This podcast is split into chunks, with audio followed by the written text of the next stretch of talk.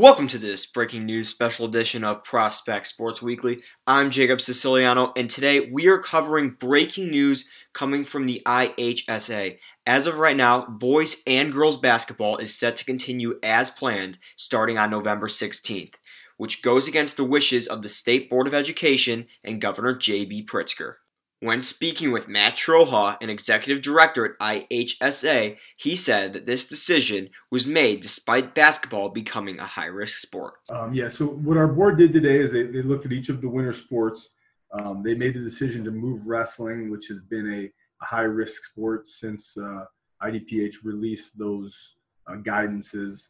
Um, but all the other sports, which are low risk, like um, gymnastics and bowling and cheer and dance, we're going to proceed with uh, as scheduled. And then, uh, yes, basketball was was sort of the outlier. Um, IDPH had changed the uh, the risk level on that yesterday, and uh, our board decided to go with the recommendation of our sports medicine advisory committee uh, and, and to continue to conduct basketball. The Illinois Department of Public Health, or IDPH, changed basketball's risk rating from medium to high on Tuesday, leading many to believe that basketball would inevitably be canceled. However, Troha and the IHSA board believe that basketball can be played safely if the proper guidelines are followed. Players will be required to wear masks. Um, all of the, the, officials will, coaches will.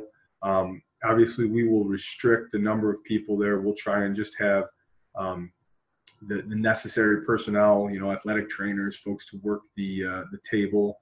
Um, the the matter of crowds um, has not been addressed yet.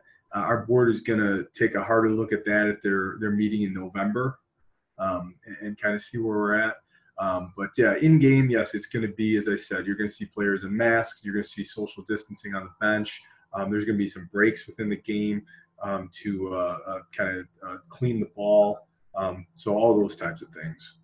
Troha believes that wearing masks during basketball games should not be an issue. You know, I, I think back to this summer. I just think to my own kids who are young and and people said, "Oh, there's no way kids are going to be able to handle going to school in masks." Um, and and where my where I live, they've gone in person five days a week with masks and, and had very little issues. And I can say my kids have had very little issues. And so I think that was some of the initial you know feedback was, "Oh, kids aren't going to be able to play basketball in masks."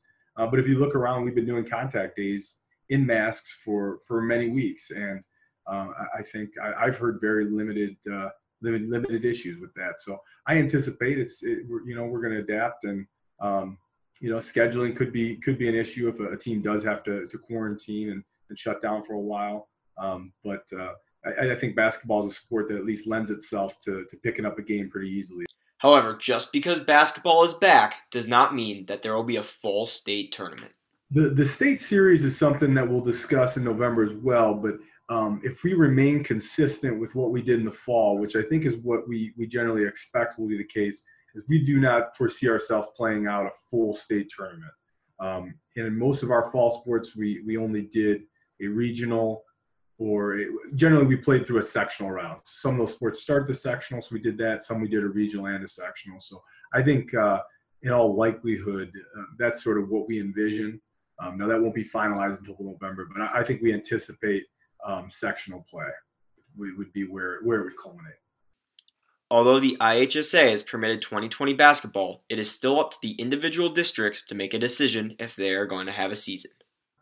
Yeah, I mean, I think everything is is is um, you know up for debate or, or could be changed. Um, generally, the way we've operated is that uh, you know we we let individual school districts sort of handle their cases and their situations. Uh, so if a, a, school, let's say, unrelated to, to athletics, if they chose to go full remote uh, um, for any reason, you know, there, there is a possibility a, a team could um, could withdraw. Uh, but from our perspective, I think we we anticipate it being handled more um, in a, a, a, school by school, team by team basis, uh, unless uh, really the entire state was to go full remote uh, as we did last year. Because of the disagreements between the IHSA and the State Board of Education, Districts like District 214 are put in a tough spot. On October 28th, the State Board of Education released a statement saying that defying the state's public health guidance opens up schools to liability and other ramifications that may negatively impact the school's communities. This means that schools could possibly lose funding or be sued if an athlete contracts the virus during a game. We reached out to both prospect administration and the head basketball coach of the program, but both declined to comment on the matter. Until the districts are able to navigate this current situation, thousands of athletes and fans will be left in the dark. Jacob Siciliano reporting for Knight TV.